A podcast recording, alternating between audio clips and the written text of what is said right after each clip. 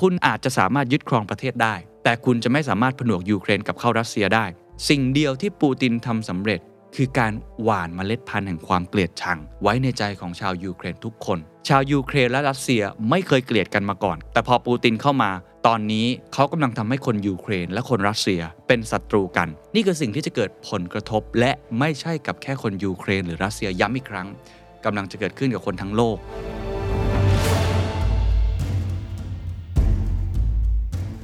เม็ดเงินที่ควรใช้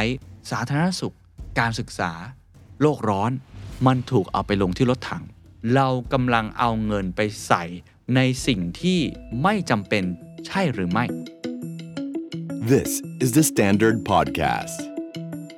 The Secret Sauce. Executive Espresso. สวัสดีครับ ผมเคนนักครินทร์และนี่คือ The Secret Sauce Executive Espresso สรุปความเคลื่อนไหวในโลกเศรษฐกิจธุรกิจ แบบเข้มข้นเหมือนเอสเปรสโซให้ผู้บริหารอย่างคุณไม่พลาดประเด็นสำคัญ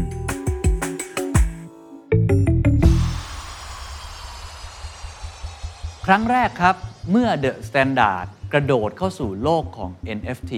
กับคอลเลกชันที่ใช้ชื่อว่า The Standard NFT Club ครับ เมื่อคนทำสื่ออย่าง The Standard กระโดดเข้าสู่โลกของ NFT และทำเป็นคอลเลกชันให้ทุกท่าน ได้สะสมกันครับ มี 3 ตัวละครหลักนะครับ เป็น 3 ตัวละครแรกที่พวกเราตั้งใจ craft กันมากันอย่างมากนะครับ ตัวแรกครับคือน้องหมาฮะ Curious Dog นะครับ ตัวที่ 2 ครับ Shutter Eye Squirrel เป็นน้องกระรอกเป็นช่างภาพนะฮะ และตัวที่ 3 ครับ พี่หมีครับจัดพอดแคสต์นั่นก็คือ Hungry Bear นะครับ3 character หลักนี้จะเป็นส่วนหนึ่งของ NFT Giveaway 100 ชิ้นแรก ที่จะมอบให้กับคุณผู้ชมทุกท่านที่ติดตามเรามาตลอดนะครับ เป็นการขอบคุณอย่างหนึ่ง แต่มีข้อแม้นิดเดียวครับ เนื่องจากสิทธิ์มีจำนวนจำกัดนะครับ เปิดให้ลงทะเบียนรับแล้ววันที่ 7 ถึง 20 มีนาคมนี้เท่านั้น ใครสนใจนะครับ ไปศึกษารายละเอียดเพิ่มเติมได้ที่เว็บไซต์ The Standard และทุกโซเชียลมีเดียของ The Standard ครับ สงครามยูเครนรัสเซียไม่ได้กระทบแค่กับคนรัสเซียหรือคนยูเครน หรือว่ายุโรปอย่างเดียว แต่กำลังกระทบคนทั้งโลกย้ำว่าทุกๆคน นี่คือคำพูดของผู้ที่เขียนหนังสือแห่งยุคนะครับก็คือหนังสือเซเปียนยูโอโนวาแฮร์รีนะครับต้องบอกว่าเป็นคำสัมภาษณ์ที่ผมชอบมากๆ แล้วก็อยากจะเก็บมาฝากกับทุกท่านนะครับ เป็นคำสัมภาษณ์ที่เขาเผยแพร่ลงในช่อง YouTube ของ TED Talk หรือว่าช่อง TED เลย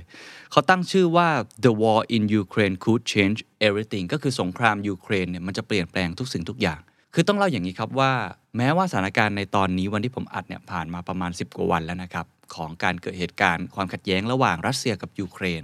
หลายคนมองว่าความยืดเยื้อน่าจะเกิดขึ้น แต่บางคนก็มองว่าเอ๊ะการเจรจาเริ่มเห็นแสงสว่างที่ปลายอุโมงค์ในแง่ของการต่อรองกันอาจจะมีโอกาส โดยเฉพาะเงื่อนไข 4 ข้อที่รัสเซียวางเอาไว้เนี่ยล่าสุดถ้าใครอ่านข่าวก็จะเห็นนะครับว่าคุณเซเลนสกี้ออกมาประกาศยอมรับแล้วนะครับว่าการที่จะเข้านาโต้นั้นอาจจะอ่อนลง เขามองว่าถ้าเกิดว่าเขายังเข้านาโต้ตามเจตนารมณ์เดิมเนี่ยก็อาจจะทำให้ความขัดแย้งนี้บานปลายไปมากขึ้น นี่เป็นเงื่อนไขข้อหนึ่งที่เราเริ่มเห็นนะครับ แต่สิ่งที่ผมจะมาเล่าในวันนี้แล้วผมชอบมาก ๆ จากคุณแฮร์รี่เนี่ยก็คือว่า เขาบอกว่าไม่ว่าสงครามนี้มันจะจบลงเมื่อไหร่ แต่เมล็ดพันธุ์แห่งความเกลียดชัง ได้ถูกเพาะให้เกิดขึ้นแล้ว แก้วมันร้าวแล้วครับ อีกไม่นานมันก็จะแตก มันไม่สามารถกลับมาเป็นเหมือนเดิมได้ ไม่ว่าสงคราม จะอยู่แค่ประมาณอาทิตย์ถึงสองอาทิตย์ แล้วคลี่คลาย หรือยืดเยื้อไปมากกว่านี้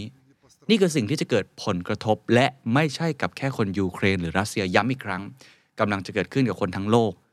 เช่นเรื่องอะไรครับ เรื่องพลังงาน เช่นเรื่องอะไรครับ เรื่องปรากฏการณ์ของ TikTok ของ Telegram ที่เกิดขึ้น หรือว่าเรื่องของ budget หรืองบที่ใช้กับการทำสงคราม เพราะฉะนั้นวันนี้สิ่งที่ผมจะมาเล่าเนี่ยต้องบอกว่าเป็นสิ่งที่คุณยูวัลโนอาห์ แฮร์รี่เนี่ยเขาวิเคราะห์ consequence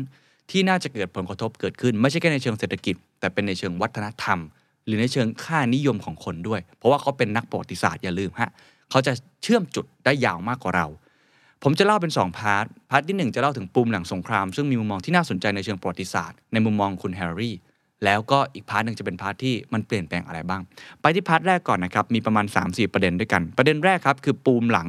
เดิมพันของยูเครนเขาย้ำชัดครับว่า ชาวยูเครนไม่ใช่ชาวรัสเซียนี่เป็นประโยคแรกที่เขาพูดแล้วเรียกได้ว่าเป็นการเซตอ g e n d a ของบทสนทนาเลยยูเครนเป็นประเทศอธิปไตยที่มีมาตั้งแต่สมัยโบราณ และมีประวัติศาสตร์ยาวนานกว่าพันปี โดยเคียฟ เป็นนครขนาดใหญ่และเป็นศูนย์กลางวัฒนธรรมตั้งแต่ตอนที่มอสโกยังไม่เป็นแม้กระทั่งหมู่บ้าน ดังนั้นครับเกือบพันปีที่ผ่านมาเคียฟไม่ได้ถูกปกครองโดยมอสโกพวกเขาไม่ได้เป็นส่วนหนึ่งของหน่วยงานทางการเมืองเดียวกัน อีกทั้งเคียฟยังฝักใฝ่ทางฝั่งตะวันตก และเป็นส่วนหนึ่งของสหภาพลิทัวเนียและโปแลนด์แม้ในที่สุดครับยูเครนถูกยึดครองและดูดกลืนโดยจักรวรรดิซาร์ของรัสเซีย แต่หลังจากนั้น ชาวยูเครนยังคงเป็นชนชาติที่แยกจากจักรวรรดิรัสเซีย นี่คือสิ่งสำคัญที่เราต้องรู้ เพราะมันหมายถึงเครื่องเดิมพันในสงครามครั้งนี้ คุณยูวอลยังเล่าต่อนะครับว่าเมื่อไม่กี่ปีที่ผ่านมาตัวเขาเองเนี่ยได้มีโอกาสไปสัมผัสเมืองเคียฟ แล้วก็ประทับใจกับความรู้สึกอันแรงกล้า และความปรารถนาในประชาธิปไตยของชาวยูเครน รอบพิพิธภัณฑ์แห่งการปฏิวัติในปี 2013 เขาเห็นภาพผู้หญิงสูงวัยสองคนครับนำแซนด์วิชไปยื่นให้กับผู้ประท้วงและพวกนักสู้ เพราะอะไรครับ เพราะว่าผู้สูงวัยไม่สามารถที่จะขว้างก้อนหินได้ จะช่วยอย่างอื่นก็ไม่ได้ ก็เลยเตรียมแซนด์วิชไปเป็นเสบียงให้กับผู้ชุมนุม ความรู้สึกของเขาที่ได้เห็นภาพนั้น ไม่ต่างจากความรู้สึกที่ได้รับขวัญและกำลังใจของผู้คนทั่วโลก ที่เฝ้ามองสถานการณ์ในตอนนี้ ไม่ใช่แค่กับชาวยูเครนเท่านั้น นี่เป็นอันแรกนะครับที่เป็นการเซตอ g e n d a อย่างที่ผมบอกว่า ในมุมมองของคุณแฮร์รี่ ในเชิงประวัติศาสตร์ยูเครนมีอธิปไตยเป็นของตัวเอง แต่จะมาข้อที่ 2 ที่เป็นปูมหลังอีกอย่างหนึ่งที่น่าสนใจคือ ความฝันของปูติน ย้ำอีกครั้งนี่เป็นมุมมองคุณแฮร์รี่นะครับผมเอามาเล่าสู่กันฟัง ทุกท่านจะเห็นด้วยไม่เห็นด้วยอีกเรื่องหนึ่งถกเถียงกันได้ เขาบอกอย่างนี้เขาบอกว่าปูตินมีแฟนตาซีบางอย่าง มีจินตนาการว่ายูเครนไม่ใช่ชาติ แต่เป็นเพียงส่วนหนึ่งของรัสเซีย โดยชาวยูเครนก็คือชาวรัสเซีย เขาคิดว่าชาวยูเครนเป็นชาวรัสเซียที่ต้องการหวนกลับคืนสู่อ้อมอกของรัสเซีย โดยมีกลุ่มก้อนของชนชั้นสูงเพียงไม่กี่คน ที่ขัดขวางไม่ให้เป็นเช่นนั้น โดยรัสเซียสร้างภาพว่าเป็นนาซี แม้ว่าคุณเซเลนสกี้อย่างที่เขาได้ออกมาโต้แย้งแล้วว่าเขาเป็นชาวยิว อีกจินตนาการของปูตินครับคือเมื่อรัสเซียบุก คุณเซเลนสกี้จะหนี รัฐบาลจะล่มสลาย กองทัพจะวางอาวุธ และชาวยูเครนจะอ้าแขนต้อนรับ ผู้ปลดปล่อย ชาวรัสเซีย โปรยดอกไม้ให้กับเขา แต่อย่างที่ทุกท่านเห็นนะครับว่าภาพฝันนี้มันไม่ได้เกิดขึ้นเซเลนสกี้ไม่หนีครับกองทัพยูเครนก็ยังต่อสู้อยู่ และคนยูเครนก็ไม่ได้โปรยดอกไม้ ใส่รถถังของรัสเซีย แต่กลับขว้างสิ่งที่เรียกว่าระเบิดขวด นี่เป็นภาพที่เกิดขึ้นจริง ผู้สัมภาษณ์เขาก็เลยสัมภาษณ์คุณแฮร์รี่นะครับว่าเอ๊ะ คุณเคยเขียนหนังสืออะที่พูดถึงว่าไม่มีอุดมการณ์ทางการเมืองใดที่สอดคล้องกันเป็นหลัก แต่เป็นการปฏิบัติเพื่อการผูกขาดอำนาจและความมั่งคั่ง โดยคนกลุ่มเล็กๆ ที่อยู่ด้านบนสุด เขาเห็นด้วยหรือไม่ คุณยูว่าบอกอย่างนี้ครับบอกว่าความฝันในการสร้างจักรพรรดิไม่เคยหายไปไหน แต่คุณรู้ไหมบ่อยครั้งจักรวรรดิมักเป็นสิ่งที่คนกลุ่มเล็ก ๆ ด้านบนสร้างขึ้น ผมไม่คิดว่าคนรัสเซียสนใจอยากทำสงครามในครั้งนี้ เราก็เห็นข่าวพอสมควรนะครับ ออกมาประท้วงหรือว่า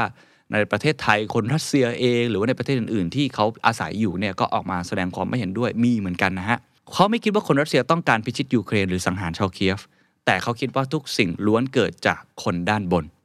เมื่อคุณมองดูที่สหภาพโซเวียต อาจจะพูดได้นะครับว่ามันมีอุดมการณ์ที่มวลชน ซึ่งเป็นประชากรจำนวนมาก หรือบางส่วนนี้ยึดถือร่วมกัน แต่ถ้าว่า คุณไม่เห็นสิ่งนี้แล้ว คือตอนโซเวียต 74 ปีของโซเวียต มวลชนอาจจะคิดแบบนั้น คืออาจจะคิดว่าเขาต้องการเป็นจักรวรรดิ แต่ว่าในปัจจุบันนี้ไม่ค่อยเห็นสิ่งนี้แล้ว เพราะอะไร รัสเซียเป็นประเทศที่ร่ำรวยมากครับ อุดมไปด้วยทรัพยากรเนาะ ไม่ว่าจะเป็นเรื่องของน้ำมัน เรื่องของก๊าซธรรมชาติ แร่ธาตุต่างๆ แต่ผู้คนส่วนใหญ่ยากจนมาก มาตรฐานความเป็นอยู่ของคนต่ำมาก เพราะความมั่งคั่งและอำนาจทั้งหมดนี้ ถูกกัดกินโดยผู้คนด้านบน และหลงเหลือเพียงเล็กน้อยนะครับสำหรับคนด้านล่าง คุณยูวัลโนวาแฮร์รี่ก็เลยมองว่ามวลชนจำนวนมากไม่ได้คิดตรงกับคนด้านบนอีกต่อไปแล้ว พวกเขากำลังถูกปกครองจากด้านบน ซึ่งเป็นสถานการณ์คลาสสิกแบบจักรวรรดิเมื่อจักรพรรดิผู้ควบคุมประเทศที่ใหญ่ที่สุดในโลกเริ่มรู้สึกว่า แค่นี้ยังไม่พอ ฉันต้องการมากกว่านี้ แล้วเขาก็ส่งกองทัพออกไปยึดครองดินแดนต่างๆ เพื่อขยายอาณาจักร ผมสรุปอย่างนี้คุณแฮร์รี่พยายามจะบอกว่าในอดีตครับความคิดของคนที่อยู่ข้างบน ก็คือศูนย์กลางอำนาจกับมวลชนของโซเวียตเนี่ยอาจจะมีความคิดที่คล้ายกัน ก็คือต้องการจะขยายอำนาจเป็นจักรวรรดิในยุคนั้น แต่เขาบอกว่าพอมันผ่านเวลาไป ความเหลื่อมล้ำมันเกิดขึ้น ประชาชนรู้สึกว่าอุดมการณ์แบบนี้ว่ากันตามตรงก็คือมันไม่ได้ทำให้ชีวิตความเป็นอยู่เขาดีขึ้นเขายังยากจนอยู่ ซึ่งนี่ข้อเท็จจริงตัวเลขก็เป็นอย่างนั้นนะครับ มีความเหลื่อมล้ำค่อนข้างสูง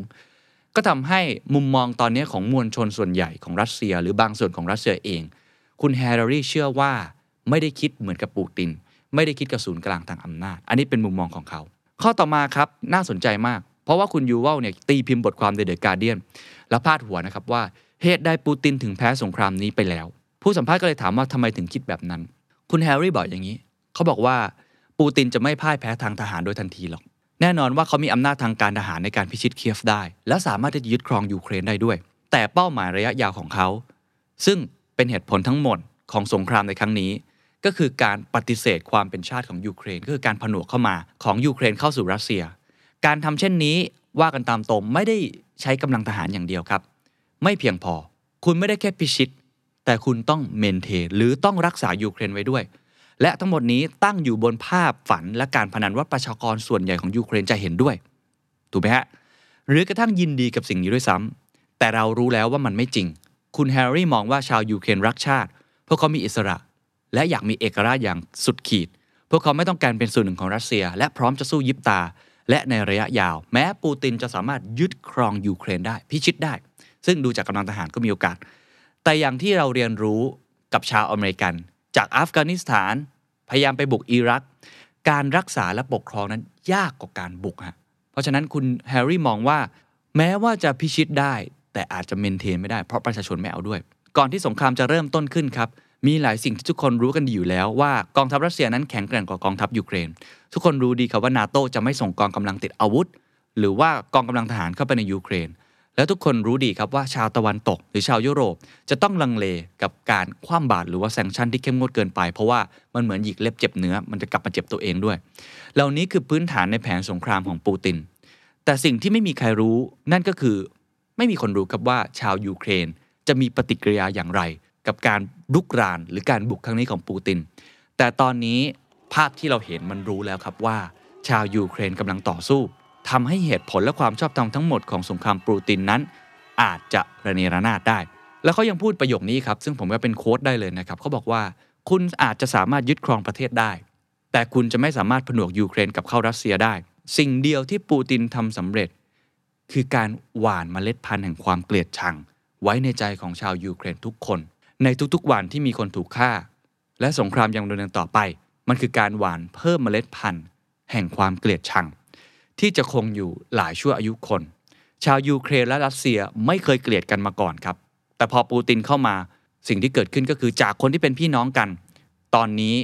เขากำลังทำให้คนยูเครนและคนรัสเซียเป็นศัตรูกัน ถ้าเขายังเดินหน้าต่อไป นี่คือมรดกที่จะถูกทิ้งไว้ เมล็ดพันธุ์ของความเกลียดชัง ไม่ใช่แค่คนยูเครนเท่านั้น แต่ยังรวมถึงผู้คนในประเทศรอบข้าง ทั่วทุกมุมโลก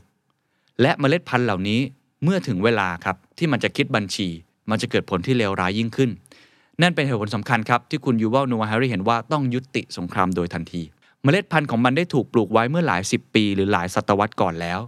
ความกลัวของรัสเซียส่วนหนึ่งที่กระตุ้นปูตินและจูงใจครับให้ผู้คนรอบตัวเขาคือความทรงจำที่พวกเขาถูกรุกรานในอดีต โดยเฉพาะอย่างยิ่งในช่วงสงครามโลกครั้งที่สองแน่นอนครับว่าสิ่งที่พวกเขาตอนนี้เป็นความผิดพลาดอย่างมหันต์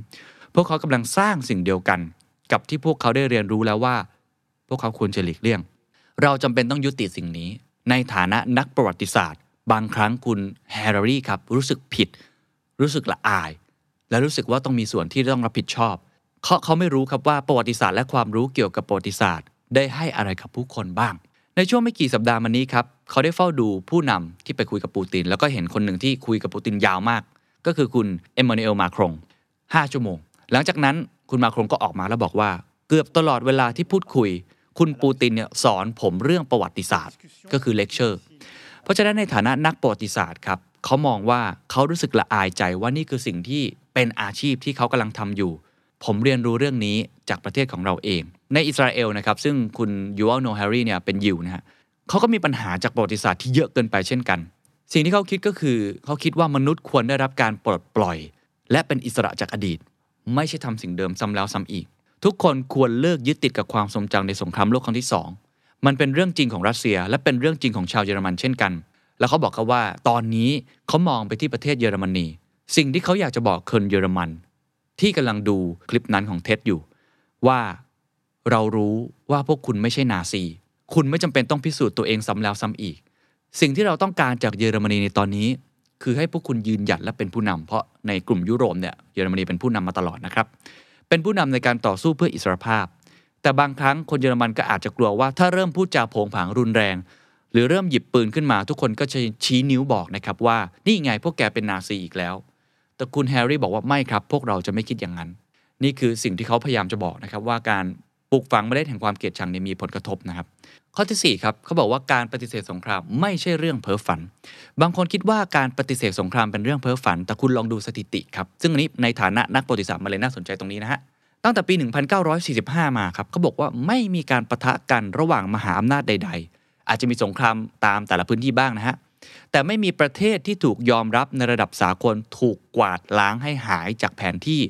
โดยการรุกรานจากประเทศอื่น ทั้งที่มันเคยเป็นเรื่องธรรมดาในประวัติศาสตร์ ในมุมมองของนักประวัติศาสตร์เขามองว่านี่คือความสำเร็จที่น่าอัศจรรย์ ซึ่งเป็นรากฐานของทุกสิ่งที่เรามี ตั้งแต่การบริการทางการแพทย์ ไปจนถึงระบบการศึกษา แต่ทั้งหมดนี้ครับกำลังอยู่ในภาวะอันตราย หากมนุษย์บางคนเริ่มกลับมาตัดสินใจแย่ๆ และเริ่มทำลายล้างสถาบันที่คอยรักษาความสงบเอาไว้ เราก็จะกลับมาสู่ยุคสงครามอีกครั้ง ด้วยงบประมาณทหารพุ่งสูงขึ้นไปถึง 20ถึง40%เดี๋ยวผมจะกลับมาพูดถึงตรงนี้อีกครั้งหนึ่ง เขาบอกว่าเมื่อไหร่ก็ตามที่ผมหรือนักวิชาการคนอื่นๆ พูดเกี่ยวกับยุคแห่งสันติภาพ บางคนก็เข้าใจนะครับว่ามันเป็นการสนับสนุนให้เราเนี่ยหลงระเริงหรือว่าพึงพอใจกับสิ่งที่เป็นอยู่ แล้วก็ไม่ต้องวิตกกังวลอะไรทั้งสิ้น ซึ่งไม่ใช่เลยครับ เพราะประเด็นเรื่องนี้มันเป็นเรื่องของความรับผิดชอบ หากคุณคิดว่ายุคแห่งสันติภาพไม่เคยมีอยู่จริงในประวัติศาสตร์ และมันมีสงครามอยู่เสมอ นั่นหมายความว่ามันคงไม่มีประโยชน์ครับที่จะดิ้นรนเพื่อสันติภาพ และมันไม่ใช่หน้าที่ความรับผิดชอบของผู้นำ อย่างปูติน เพราะคุณไม่สามารถโทษปูตินว่าเป็นคนก่อสงครามได้ มันเป็นเพียงเรื่องธรรมชาติที่มีสงคราม เขาพยายามจะบอกว่า ถ้าเรามองเป็นเรื่องแบบนั้น เป็นเรื่องปกติของมนุษย์ที่ต้องทำสงครามกัน มันก็จะเป็นอย่างนั้น แต่ถ้าเรามองว่าตระหนักนะครับว่ามันคือความรับผิดชอบ ใช้คำว่าฝืนก็ได้ กับสิ่งที่มันไม่ควรจะเป็น มนุษย์สามารถลดระดับการใช้ความรุนแรงได้ การคิดแบบนี้ครับ ควรทำให้เรามีความรับผิดชอบมากขึ้นทำให้เราเข้าใจได้ว่าสงครามในยูเครนตอนนี้ ไม่ใช่ภัยธรรมชาติ แต่เป็นหายนะที่มนุษย์สร้างขึ้น และเกิดจากชายเพียงคนเดียว ชาวรัสเซียไม่ได้ต้องการสงครามนี้ มีเพียงบุคคลคนเดียวเท่านั้นจริง ๆ ที่ก่อให้เกิดโศกนาฏกรรมในครั้งนี้ ผ่านการตัดสินใจของเขา นี่คือ part แรกนะครับที่เขาพยายามจะพูดถึงปูมหลังเหตุผลที่มาที่ไป มาสู่ part ที่2ครับคือสงครามเปลี่ยนแปลงทุกสิ่งทุกอย่าง ข้อแรกน่าสนใจมาก เขาบอกว่างบทหารเพิ่มขึ้นแต่คุณภาพชีวิตลดลง เขาบอกว่าคลื่นความตื่นตระหนกที่สั่นคลอนโลกทั้งใบจะทำให้ทุกอย่างเปลี่ยนไป เริ่มจากสิ่งที่สำคัญที่สุดครับก็คือบัตเจ็ตครับ หลายคนอาจจะไม่เห็นนะฮะเขาบอกว่าเราอยู่ในยุคที่เรามีสันติภาพอย่างไม่น่าเชื่อในช่วง 2-3 ทศวรรษที่ผ่านมา และมันไม่ใช่เรื่องเพ้อฝัน เห็นได้ชัดที่สุดก็คือตัวเลขงบประมาณทางการทหาร โดยเฉพาะในยุโรป งบประมาณของกลาโหมโดยเฉลี่ยของประเทศสมาชิกสหภาพยุโรปหรือ EU เนี่ยอยู่ที่ประมาณ 3%ของงบประมาณรัฐบาลทั้งหมด แทบจะเป็นปาฏิหาริย์ในประวัติศาสตร์ส่วนใหญ่เลยครับ เพราะว่างบประมาณของกษัตริย์ของจักรพรรดิสุลต่านประมาณ 50%ถึง 80%ส่วนใหญ่ก่อนหน้านี้ลงไปที่สงครามครับ ลงไปที่กองทัพ แต่ยุโรปในปัจจุบันนี้ใช้เพียงแค่ 3%เท่านั้นครับ แต่เมื่อเกิดสงครามยูเครนรัสเซียเกิดขึ้นครับ เยอรมนีครับเพิ่มงบประมาณกลาโหมของพวกเขา 2 เท่าภายใน 1 วัน เขาบอกว่าเขาไม่ได้ต่อต้านสิ่งนี้ เขามองว่าเป็นสมเหตุสมผลสำหรับชาวเยอรมันโปแลนด์แล้วก็นาโตนะครับที่จะเพิ่มงบประมาณคือเพิ่มขึ้นเป็น 2 เท่า แต่ว่าถ้าทุกประเทศทำแบบเดียวกันแบบนี้ นี่คือ race to bottom คือการแข่งขันที่มีแต่คนแพ้ครับ เพราะว่าถ้าเกิดเยอรมนีเพิ่มงบประมาณทางการอาหาร ประเทศอื่นๆ ก็คงจะต้องเพิ่มตามด้วยใช่ไหมครับ เมื่อประเทศหนึ่งครับเพิ่มงบประมาณเป็น 2 เท่า ประเทศอื่นๆ ก็จะเริ่มรู้สึกมองแล้วว่า เฮ้ย ไม่ปลอดภัยละ ทำให้ต้องเพิ่มงบประมาณเป็น 2 เท่าตาม ดังนั้นมันก็จะเพิ่มไปเรื่อยๆครับจาก 2 เท่าเป็น 3 เท่าเป็น 4 เท่า เม็ดเงินที่ควรใช้เพื่อเรื่องอะไรบ้างครับในปัจจุบันนี้ สาธารณสุข การศึกษา โลกร้อน มันถูกเอาไปลงที่รถถัง และขี่ปนาวุธ การดูแลสาธารณสุขครับก็จะลดน้อยถอยลงสำหรับทุกคน และเราก็อาจจะไม่มีทางแก้ปัญหาเรื่องสภาพภูมิอากาศที่เปลี่ยนแปลงได้ หากเป็นเช่นนี้ครับ ไม่ว่าคุณจะอยู่ที่ออสเตรเลีย อยู่ในบราซิล อยู่ในประเทศไทย คุณก็จะรู้สึกถึงผลกระทบของสงครามครั้งนี้ จากการดูแลด้านสาธารณสุขที่ลดลง จากการดูแลด้านภูมิอากาศที่ลดลง เรื่องนี้ผมได้อ่านหนังสือของอคุณบิลเกตส์นะครับ ว่าจะทำยังไงที่เราจะหลีกเลี่ยงภาวะโลกร้อน เขาก็พูดเรื่องนี้ครับว่าเรื่องของโลกร้อนเนี่ยมันต้องอาศัย collaboration มหาศาลเพราะมันเป็นเรื่องใหญ่มากๆ มันทำคนเดียวไม่ได้ มันต้องเอาเงินมารวมกัน มันรวมกันเกิด collaboration เพราะว่าไม่ว่าจะเป็นเรื่องของเงินแล้ว การเกิดนวัตกรรม เป็นสิ่งสำคัญอย่างยิ่ง ถ้าเทคโนโลยีไม่พัฒนาด้านโลกร้อนตายฮะมันก็เหมือนกับที่โควิด ถ้าไม่มีวัคซีน พวกเราก็คงไม่สามารถที่จะมาเปิดประเทศได้แบบวันนี้ และสิ่งนั้นเกิดขึ้นเพราะอะไรเพราะบัตเจ็ตที่ลงไป คุณแฮร์รี่ก็เลยพยายามจะบอกว่า ถ้ามันเกิดสิ่งนี้เกิดขึ้นจริง คือเราโยกงบ อย่าลืมครับทุกคนมีงบประมาณจำกัด แทนที่จะเอางบไปใส่ด้านโลกร้อน ซึ่งตอนนี้ยังบอกเลยว่ามันน้อยเกินไป เอาไปใส่เรื่องสงคราม ถ้าเป็นแบบนั้นจริง นั่นหมายความว่า เรากำลังเอาเงินไปใส่ ในสิ่งที่ไม่จำเป็นใช่หรือไม่ เรากำลังเอาเงินไปใส่ ในสิ่งที่ก่อให้เกิด หายนะในอีกรูปแบบหนึ่งใช่หรือไม่ นี่เป็นคำถามที่น่าคิดต่อนะครับ ข้อต่อมาครับเมื่อกี้คือเรื่องของบัตเจ็ตนะครับเขาบอกแล้วครับว่า ถึงเวลาสิ้นสุด culture war แล้วหรือเปล่า โอ้ ประเด็นนี้ผมชอบมากน่าสนใจ คนที่สัมภาษณ์เขาถามว่า หากหนึ่งในเป้าหมายของปูตินคือการแบ่งแยกยุโรป เพื่อให้ความสัมพันธ์ของนาโต้อะไรต่างๆ นี้มันมันแย่ลง ก็ต้องบอกว่าเหมือนมันเป็นตรงกันข้ามถูกไหมฮะเพราตอนนี้โอ้โหนาโต้นี่แน่นแฟ้นเหลือเกินครับช่วยเหลือรัสเซียกันเต็มไปหมดเลย คุณแฮร์รี่คิดยังไงเขาบอกอย่างนี้เขาบอกว่าในแง่นี้ปูตินก็แพ้เช่นเดียวกัน หากเป้าหมายของเขาคือการแบ่งแยกยุโรป หรือแบ่งแยกนาโต้ ก็บรรลุผลในทางตรงกันข้ามอย่างสิ้นเชิง เพราะปฏิกิริยาการตอบโต้ของยุโรปมีความรวดเร็ว หนักแน่นและเป็นเอกภาพ เขาบอกว่าแม้แต่คนยุโรปเองก็คงประหลาดใจนะฮะ ว่าประเทศอย่างฟินแลนด์และสวีเดนยังส่งอาวุธไปยังยูเครนและปิดน่านฟ้าของพวกเขา เพราะว่าสองประเทศนี้ไม่ทำแบบนี้ในช่วงสงครามเย็นด้วยซ้ำคือมันกลายเป็นผนึกรวมกำลังกัน และนี่ยังไม่รวมถึงสงครามวัฒนธรรม มันคืออะไรครับ สงครามวัฒนธรรม พูดอย่างง่ายก็คือซ้ายกับขวา อนุรักษ์นิยมกับเสรีนิยม ที่ต้องบอกว่าถกเถียงกันมาเยอะมาก แบ่งแยกตะวันตกตลอดหลายปีที่ผ่านมา แต่คุณแฮร์รี่ค่อนข้างมองโลกแง่บวกมากๆนะครับเขาบอกว่าสงครามครั้งนี้ polarization แบบนี้อาจจะเป็นโอกาสครับ ที่จะทำให้พวกเรานั้นยุติสงครามวัฒนธรรมนี้ เพราะจู่ๆครับทุกคนก็ได้เผชิญกับสถานการณ์ที่ยิ่งใหญ่กว่าการถกเถียงกันไปมา ระหว่างฝ่ายซ้ายกับขวา เหมือนกับเราเถียงกันอยู่ดีๆ ปรากฏว่ามันมีบอสใหญ่กว่านั้น เป็นเครื่องเตือนใจครับว่าทุกคนครับจำเป็นต้องเป็นหนึ่ง เพื่อร่วมกันปกป้องประชาธิปไตยของประเทศเสรีนิยมตะวันตก เพราะที่ผ่านมาครับการถกเถียงกันระหว่างฝ่ายซ้ายกับฝ่ายขวา ดูเหมือนจะเป็นเรื่องของความขัดแย้งระหว่างลัทธิเสรีนิยมกับลัทธิชาตินิยม เช่น ฝ่ายขวาเอ็นไปทางชาตินิยม ฝ่ายซ้ายก็เอ็นไปทางเสรีนิยมมากกว่า แต่ยูเครนครับเป็นเครื่องเตือนใจว่ามันไม่จริง ทั้งสองนั้นสามารถไปด้วยกันได้ ตามประวัติศาสตร์ครับลัทธิชาตินิยม และลัทธิเสรีนิยมไม่ได้อยู่ขั้วตรงกันข้าม ไม่ได้เป็นศัตรู แต่เป็นเพื่อนกันไปด้วยกัน พวกเขายึดถือค่านิยมเหมือนกันครับ ก็คือค่านิยมของเสรีภาพ และอิสรภาพเหมือนกัน แม้ว่าคุณจะเป็นชาตินิยม แม้ว่าคุณจะเป็นเสรีนิยม แต่ในเชิงเบสิกฟันเดเ e นทัลเสรีภาพและอิสรภาพ คุณแฮร์รี่เชื่อว่ามีเหมือนกัน และหากต้องการเห็นประเทศประเทศหนึ่งครับ ต้องต่อสู้เพื่อความอยู่รอดต่อสู้เพื่ออิสรภาพไม่ว่าคุณจะดูจาก Fox News ที่เป็นเรื่องของ Republican ไม่ว่าจะเป็น CNN ที่เป็น Democrat แน่นอนว่าพวกเขาอาจจะเล่าเรื่องต่างกันเล็กน้อยนะครับ แต่พวกเขาก็เห็นความจริงแบบเดียวกัน นั่นก็คือการเข้าใจว่าลัทธิชาตินิยม ไม่ใช่การเกลียดชังชนกลุ่มน้อย หรือชาวต่างชาติ แต่เป็นการรักเพื่อนร่วมชาติ และการบรรลุข้อตกลงในการบริหารประเทศร่วมกันอย่างสันตินี่ย้ำกันอีกครั้งครับ ที่เราเถียงกันจะเป็นจะตายในประเทศไทยก็มีการเถียงกันเสรีนิยม อนุรักษ์นิยมก็ว่ากันไป แต่คุณแฮร์รี่พยายามจะบอกนะครับว่า ถ้าเรามองให้ลึกกว่านั้น คือไม่ได้มองเรื่องนกาทีฟว่าคุณเป็นใครแล้วเรา ตัดออกไป แต่มองว่าเรารักเพื่อนร่วมชาติด้วยกัน และเราจำเป็นต้องบรรลุข้อตกลงในการบริหารประเทศร่วมกันอย่างสันติ โอ้ อันนี้เป็นมุมมองที่น่าสนใจนะฮะ เหมือนกับพลิกวิกฤตเป็นโอกาส เพราะก่อนอันนี้ต้องยอมรับว่าในตะวันตกเอง ในสหรัฐอเมริกาในยุโรป หรือแม้กระทั่งในประเทศไทยเนี่ย polarization เนี่ยมันรุนแรงมากขึ้น เหตุผลหนึ่งก็เป็นเรื่องของความเหลื่อมล้ำด้วย one percent นะครับที่มีความมั่งคั่งอยู่ ก็ทำให้เกิดการถกเถียง แต่ว่าคุณแฮร์รี่กำลังจะบอกว่าถ้าเราถือวิกฤตตรงนี้เป็นโอกาส ให้มารวมใจกัน และมองเรื่องของวินวินซิ t u เอชันอาจจะเห็นต่างกันได้ แต่ถ้าเราคิดค่านิยม principle พื้นฐานเดียวกัน คือเราอยากให้ประเทศเราดีขึ้น มันอาจจะเป็นโอกาสที่ทำให้เราหันหน้ามาคุยกันด้วย เพราะตอนนี้ก็เหมือนว่าเราจะเริ่มหันหน้ามาร่วมมือกันมากขึ้นด้วย ข้อต่อมาครับข้อนี้ก็เป็นอีกข้อหนึ่งที่ผมเริ่มเห็นข่าวในระยะหลังๆ มากขึ้นนะครับก็คือพลังงานสะอาดครับอย่างที่ทุกคนทราบดีนะครับว่าหลายประเทศในยุโรปเนี่ยพึ่งพาพลังงานโดยเฉพาะก๊าซธรรมชาติ Nord Stream 1 กับ2เนี่ยนะฮะของรัสเซียมากเรียกได้ว่าเป็นเปอร์เซ็นต์ที่สูงมากๆเลย กับการที่รัสเซียเนี่ยมีก๊าซธรรมชาติแล้วส่งไปที่เยอรมนีกับท่อก๊าซเพราะว่าอันนี้มันเป็นสิ่งที่อยู่ใกล้กันเนาะและเป็นโลจิสติกที่ค่อนข้างสะดวกหรือน้ำมันเอง เพราะฉะนั้นตอนนี้มันเหมือนจะเป็นจุดเปลี่ยนบางสิ่งบางอย่าง เพราะว่าทำให้คนยุโรปอาจจะได้ฉุกคิดครับว่า เราจะต้องกระจายความเสี่ยงมากขึ้น เขาบอกอย่างนี้ หวังว่ายุโรปจะเข้าใจความเสี่ยงนี้ และเริ่มต้นโปรเจกต์แมนฮัตตันสีเขียว คือต้องเล่าให้ฟังนะครับว่าคำว่า Green Manhattan เนี่ยเขาล้อมาจากชื่อ Manhattan Project ซึ่งเป็นเหมือนกับโปรเจกต์ในการสร้างอาวุธนิวเคลียร์สมัยสงครามโลกครั้งที่ 2 เพื่อเร่งเครื่องพัฒนาแหล่งพลังงานที่ดีกว่านี้ ตอนนั้นก็คือได้ได้พลังงานนิวเคลียร์มาในช่วงสงครามโลกครั้งที่2อ่า แม้ว่านิวเคลียร์เนี่ยมันจะมีความเสี่ยงอยู่ค่อนข้างเยอะแต่อย่างน้อยเนี่ยมันเป็นการบีบคั้นสถานการณ์จนตอนนั้นสหรัฐเนี่ยรีบที่จะทำโปรเจกต์นี้ ซึ่งใครสนใจเนี่ยไปฟังใน8 Minute History ได้นะครับเฮียวิทเล่าไว้ค่อนข้างละเอียดว่า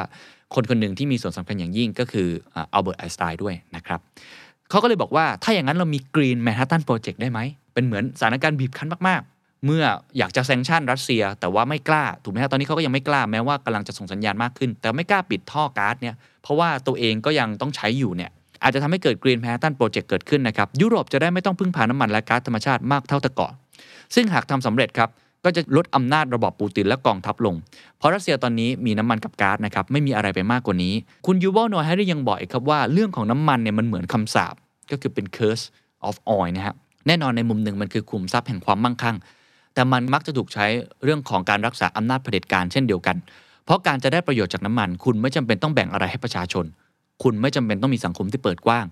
คุณไม่ต้องให้การศึกษาใดๆ สิ่งที่คุณต้องทำคือขุดเจาะน้ำมันเท่านั้น โอ้โห นี่เป็นคำพูดที่แรงเหมือนกันนะฮะ แต่ว่าก็น่าคิดเหมือนกัน เพราะจริง ๆ แล้วเรื่องของการขุดเจาะน้ำมันในหลาย ๆ ประเทศเนี่ย เวเนซุเอลาหรือต่าง ๆ ที่ผมเคยไปมาเนี่ย มันก็เป็นเครื่องมือหนึ่งในการสะสมความมั่งคั่งของกลุ่มคน กลุ่มหนึ่งด้วยจริง ๆ ด้วยนะครับเขาก็เลยบอกว่าหากน้ำมันและก๊าซราคาตก นอกจากจะทำให้การเงินและการทหารของรัสเซียสั่นคลอนแล้ว ยังอาจส่งผลให้รัสเซียต้องผลัดใบระบอบการเมืองด้วย ต้องยอมรับนะครับว่าคุณเฮลลารีเนี่ยเขาไม่เห็นด้วยสุดๆกับมุมของปูตินและรัสเซีย เพราะฉะนั้นมุมมองนี้ฟังหูไว้หู แต่ถ้าว่าสิ่งที่น่าสนใจก็คือเริ่มมีสัญญาณแล้วครับอันนี้เป็นข่าวล่าสุดมาเลยครับ European Commission คณะกรรมาการยุโรปนะครับเตรียมออกร่างแถลงการ ซึ่งผ่านความเห็นชอบจาก 27 ชาติสมาชิกสหภาพยุโรป ในการที่จะลดการพึ่งพาการนำเข้าพลังงาน ไม่ว่าจะเป็นน้ำมันก๊าซธรรมชาติ แล้วก็ถ่านหินจากรัสเซีย โดยทาง EU ครับมีแผนที่จะเปิดเผยร่างดังกล่าว ในที่ประชุมสุดยอด ซึ่งนับเป็นจุดเปลี่ยนสำคัญด้านนโยบายของ EU พูดง่ายๆก็คือเขาตั้งเป้าจะเลิกพึ่งพาและยุติคำสั่งซื้อพลังงานจากรัสเซีย ภายในปี 2030 คุณอเล็กซานเดอร์โนวัคครับรองนายกรัฐมนตรีรัสเซียกล่าวเมื่อวันจันทร์ที่ผ่านมาว่า รัสเซียเนี่ยอาจจะระงับการส่งก๊าซธรรมชาติไปยังเยอรมนี ผ่านท่อส่งก๊าซ Nord Stream 1เพื่อตอบโต้ที่รัฐบาลเยอรมนีเนี่ยสั่งระงับโครงการ Nord Stream 2ที่ตอบโต้รัสเซียบุกยูเครนด้วย อันนี้เป็นคำขู่ออกมาจากรัสเซีย ฝั่งของทาง EU เองก็เลยบอกว่าถ้าอย่างนั้น EU ต้องเป็นอิสระด้านน้ำมันถ่านหินและก๊าซธรรมชาติจากรัสเซีย และ EU ไม่สามารถที่จะพึ่งพาซัพพลายเออร์ที่เป็นภัยคุกคามของ EU อย่างชัดเจนได้เป้าหมายสูงสุดก็คือการยุติการพึ่งพาพลังงานเชื้อเพลิงจากรัสเซีย ภายในปี 2030 ก็เรียกได้ว่าเป็นเหมือนกับ wake up call เอ่อ ผมเปรียบเทียบคล้ายๆ กับตอนที่เกิดโควิดนะครับจำได้ไหมฮะ เกิดโควิดเนี่ยเรื่องของ supply chain นี่ช็อกไปมากเปลี่ยนแปลงไปเยอะมาก ตอนนี้ก็เลยเกิดคำศัพท์หนึ่งขึ้นมา ซึ่งเกิดขึ้นแล้วด้วย ก็คือ regionalization คือไม่พึ่งพาแหล่งการผลิตหรือ supplier ใด supplier เดียวเพราะว่ามันเสี่ยงเกินไป ไม่ใช่แค่ just in time เอาต้นทุนถูกๆ หรือว่าทำอะไรแบบที่แบบเดิมๆ ในเรื่องของการดูแล supply chain แต่เป็น just in case ก็คือต้องเผื่อไว้ก่อนเพื่อ diversify อันนี้เป็น wake up call ของโควิดถูกไหมฮะ อันนี้ก็เหมือนจะเป็นอย่างนั้นเหมือนกันเป็น wake up call ของพลังงาน แล้วถ้าคิดต่อไปครับว่าถ้า wake up call นี้ส่งผลไปถึงประเทศอื่น ๆ ด้วยว่า หลังจากนี้เขาต้องหันมามองเรื่องพลังงานสะอาดมากขึ้น ไม่เกี่ยวกับรัสเซียนะฮะแต่มองว่าเออในเมื่อมันเป็น wake up call ถือโอกาสนี้เลยแล้วกัน ในการมุ่งไปสู่ด้านนั้น ก็น่าสนใจเช่นเดียวกัน ก็ต้องรอดูว่า EU จะทำจริงหรือเปล่าด้วยนะครับข้อต่อมาครับคือเรื่องของนิวเคลียร์ครับข้อนี้น่าสนใจนะครับเพราะคุณยูว l ลโนแฮร์รี่บอกว่า น่ากลัวฮะมันเหมือนกับทฤษฎีของฟรอยด์นะครับมันคือการเอาคืนของผู้ที่อดกลั้นมานาน มุมมองของนักประวัติศาสตร์นะครับเขามองว่าอาวุธนิวเคลียร์เนี่ยในแง่หนึ่งคือคอยรักษาความสงบสุขของโลกไว้จนถึงตอนนี้ ก็คือเป็นสำนักคิดหนึ่งที่บอกว่า ถ้าไม่ใช่เพราะอาวุธนิวเคลียร์แล้ว เราอาจจะมีสงครามโลกครั้งที่ 3 เกิดขึ้นแล้ว ระหว่างสหภาพโซเวียต กับสหรัฐอเมริกา และนาโตในช่วงทศวรรษ 1950 หรือ 60 ไปแล้ว ก็คือช่วงคิวบาอะไรตอนนั้นนะฮะเขามองว่าอาวุธนิวเคลียร์จริงๆแล้วทำหน้าที่ได้ดีครับ แล้วก็เป็นประโยชน์จนถึงทุกวันนี้ และเป็นเพราะอาวุธนิวเคลียร์นั่นเองที่ทำให้เรานั้นไม่มีการปะทะกันโดยตรงระหว่างมหาอำนาจอีกต่อไป ก็คือแทนที่จะรบกันเลย พอมันมีนิวเคลียร์ทำให้ต่างฝ่ายต่างระแวดระวังซึ่งกันและกัน เพราะทุกคนรู้ครับว่าไอ้นิวเคลียร์ที่เกิดขึ้นเนี่ยไอ้ Fat Boy Little Boy เนี่ยในสงครามโลกครั้งที่สองเนี่ยมันคือการฆ่าตัวตายหมู่ร่วมกัน อย่างไรก็ตามครับเขาก็ยังมองนะครับว่าอันตรายยังคงมีอยู่เสมอไม่เคยหายไป เพราะฉะนั้นหากมีการคำนวณผิดพลาด ผลลัพธ์อาจจะเป็นหายนะต่อการดำรงอยู่ของมนุษย์ก็เป็นไปได้เขายังเล่าต่อนะครับว่าในช่วงยุค 70 เนี่ยเริ่มมีองค์กรระดับนานาชาตินะครับที่ช่วยลดความเสี่ยงของการเผชิญหน้ากันทางการทหารด้วยอาวุธนิวเคลียร์ก็ทำทุกอย่างครับตั้งแต่การลงนามข้อตกลงควบคุมอาวุธ มาตรการสร้างความไว้วางใจ แต่เขามองว่าสิ่งนี้มันเริ่มดีคลายลงก็คือเริ่มละเลยไป ตอนนี้ครับเรากำลังรับผลเสียของการละเลยที่เกิดขึ้นมาหลายปีแล้ว ไม่ใช่แค่เรื่องของอาวุธนิวเคลียร์ แต่เป็นเรื่องขององค์การนานาชาติและความร่วมมือระดับโลกโดยทั่วไป ในช่วงปลายศตวรรษที่ 20 ครับ เราได้สร้างบ้านสำหรับมนุษยชาติ โดยอาศัยความร่วมมือ บนพื้นฐานของการปรองดอง อาศัยความเข้าใจว่าอนาคตของเราขึ้นอยู่กับความสามารถในการร่วมมือกัน ไม่เช่นนั้นเผ่าพันธุ์มนุษย์ก็จะฆ่าล้างกันจนสูญพันธุ์ไป และเราทุกคนอาศัยอยู่ในบ้านหลังนี้แต่ว่าในช่วง 2-3 ปีที่ผ่านมาดูเหมือนว่าเราจะหยุดและละเลยมัน เพราะฉะนั้นเขามองว่าไอ้ผลกระทบในอันนี้ เราต้องหยุดครับ และเราต้องซ่อมแซมมัน เราต้องไม่ปล่อยให้มันทรุดโทรมมากขึ้นเรื่อยๆ สิ่งนี้เป็นสิ่งที่เราต้องสร้างไอ้องค์การต่างๆ ขึ้นมาใหม่ และเราต้องซ่อมแซมบ้านระดับโลกนี้ ที่เราทุกคนอาศัยอยู่ด้วยกัน เพราะถ้ามันพังลงมา เราก็จะตายกันหมด อันนี้ก็อาจจะเป็นอีก wake up call หนึ่งนะครับในเรื่องของอาวุธนิวเคลียร์ด้วยเช่นกัน ข้อต่อมาครับข้อนี้ก็น่าสนใจครับก็คือเรื่องของ TikTok นะฮะคือสงครามในครั้งนี้เป็นสงครามนอกจากทางการทหารแล้ว หลายคนทราบดีอยู่แล้วคือสงครามข่าวสารมันมาคู่กัน คุณฮารารี่มองอย่างนี้ครับเขาบอกว่า ท่ามกลางการพูดคุยเกี่ยวกับการเชื่อมต่อระหว่างกันและการใช้ชีวิตในโลกไซเบอร์ครับหนึ่งในเทคโนโลยีที่สำคัญที่สุด ไม่ใช่แค่ในสงครามครั้งนี้ แต่ในช่วงทศวรรษหรือว่าในช่วง 2 ปีที่ผ่านมาก็คือ Stone Wall ในยุคหินใหม่ ซึ่งตอนนี้ทุกคนกำลังสร้างกำแพงหินในยุคของโซเชียลมีเดียทั้งหลาย ดังนั้นครับเทคโนโลยีทั้งแบบเก่าและใหม่จึงไปด้วยกัน มันคือสงครามรูปแบบใหม่ คนที่นั่งอยู่ที่บ้านในแคลิฟอร์เนียหรือออสเตรเลียครับก็สามารถมีส่วนร่วมอย่างแข็งขันในสงคราม ไม่ใช่แค่การเขียนทวีตแต่ว่าผ่านการโจมตี หรือว่าปกป้องเว็บไซต์ต่างๆ ก็คือการทำ cyber war ในอดีตครับเขาเล่าให้ฟังว่าสงครามกลางเมืองสเปน หากคุณต้องการช่วยต่อสู้กับลัทธิฟาสซิสต์เนี่ยคุณต้องไปที่สเปน แล้วก็เข้าร่วมกองพลน้อยนานาชาตินะครับแต่ตอนนี้ครับกองพลน้อยนานาชาติเนี่ยกำลังนั่งอยู่ที่บ้านในซานฟรานซิสโกและยังคงสามารถเป็นส่วนหนึ่งของสงครามนี้ได้ นี่คือสิ่งใหม่ เราก็จะเห็นนะครับ อันนี้ผมอ่านข่าวเพิ่มเติมให้หลายคนจะได้ยินข่าวเรื่องของ TikTok ใช่ไหมครับเรื่องของ Telegram คือต้องบอกว่ายูเครนเนี่ยใช้สงครามข่าวสารในการเผยแพร่ หรือเปิดเผยเรื่องราวต่างๆ ในยูเครนเพื่อสร้างขวัญและกำลังใจให้กับตัวเอง หรือเพื่อหาแนวร่วมไปกับคนทั้งโลก ผ่านโซเชียลมีเดียเหล่านี้ ต้องบอกว่าได้ผลถูกไหมฮะ เพราะเราดูใน TikTok ข่าวสงครามต่างๆ ก็เกิดขึ้น หรือคุณเซเลนสกี้เอง ก็ใช้แพลตฟอร์มที่มันค่อนข้างเข้าถึงง่าย ไม่ได้ใช้อะไรที่เป็น official ทางการมากนัก ใช้เรื่องของการเซลฟี่ ใช้เรื่องของ Telegram ใช้เรื่องของ TikTok ในการสร้างแนวร่วม ก็ต้องบอกว่าอันนี้เป็นสิ่งที่ไม่เคยเกิดขึ้นมาก่อนนะครับเพราะ TikTok ก็ถือว่าเป็นแพลตฟอร์มที่เพิ่งจะได้รับความนิยมมาไม่นานนี้เอง หลายคนอาจจะเห็นข่าวอันหนึ่งครับก็คือผีแห่งเคียฟได้ยินข่าวไหมครับ Ghost of Kiev หลังสงครามรัสเซียและยูเครน เปิดฉากเพียงไม่กี่ชั่วโมง เราได้เห็นข่าวในโลกโซเชียลมีเดียเกี่ยวกับนักบินเครื่องบินขับไล่ของยูเครนคนหนึ่ง ที่ยิงเครื่องบินรบของรัสเซียตกถึง 6 ลำ จนได้สมญานามว่า ผีแห่งเคียฟ หรือว่า God of Kiev ซึ่งเขายังไม่รู้เรื่องจริงหรือไม่จริงนะแต่อย่างน้อยเป็นการปลุกขวัญและกำลังใจให้กับทหารของยูเครน คือต้องยอมรับว่าในสงครามเนี่ยมันไม่ใช่แค่เรื่องของกำลังกายกำลังทางการอาหาร เขาต้องการกำลังใจถูกไหมฮะเราต่อสู้อยู่ เราต้องการความฮึกเหิมในการต่อสู้ สิ่งที่เขาทำก็คือมีเรื่องราวว่ามีนักบินคนหนึ่งสามารถยิงเครื่องบินรบของรัสเซียตกได้หลายลำเป็นฮีโร่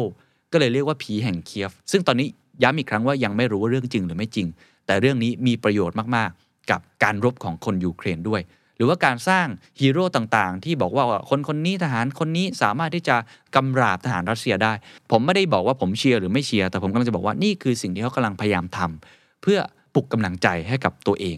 ก็เป็นสิ่งหนึ่งนะครับที่เราเห็นถือว่าใหม่ไหมไม่ได้ใหม่มาก ในสงครามโลกครั้งที่ 2 ก็มีแบบนี้ในสงครามทั่วไปก็มีแบบนี้ แต่มันเปลี่ยนบริบทมาอยู่ในโซเชียลมีเดียมาอยู่ใน Tik t o อกหรือว่ามาอยู่ในพื้นที่ใหม่ ๆ ที่เราเห็นกันนั่นเอง แล้วก็ข้อสุดท้ายครับบทบาทของจีนในความขัดแย้งรัสเซียยูเครนนะครับซึ่งเขาก็ออกตัวนะครับว่าไม่ใช่ผู้เชี่ยวชาญด้านประเทศจีนนะครับแต่ว่าจีนใกล้ชิดกับรัสเซีย เพราะฉะนั้นก็มองว่าจีนน่าจะโน้มน้าวรัสเซียได้ไม่น้อยเขาก็เลยหวังนะครับว่าจีนจะทำตัวเหมือนเป็นผู้ใหญ่นะครับที่ช่วยไกล่เกลี่ย แล้วก็ช่วยรดน้ำเพื่อดับไฟสงครามครั้งนี้ เพราะจีนเองครับก็จะสูญเสียประโยชน์ไม่น้อยครับหากระเบียบโลกนั้นพังทลายลง และถ้าสันติภาพกลับคืนมาครับจีนก็จะได้ประโยชน์มากมาย รวมไปถึงความรู้สึกขอบคุณจากนานาชาติด้วยนะครับ นี่คือทั้งหมดนะครับว่าสงครามยูเครนครั้งนี้เปลี่ยนแปลงทุกสิ่งทุกอย่างจริง ๆ ครับ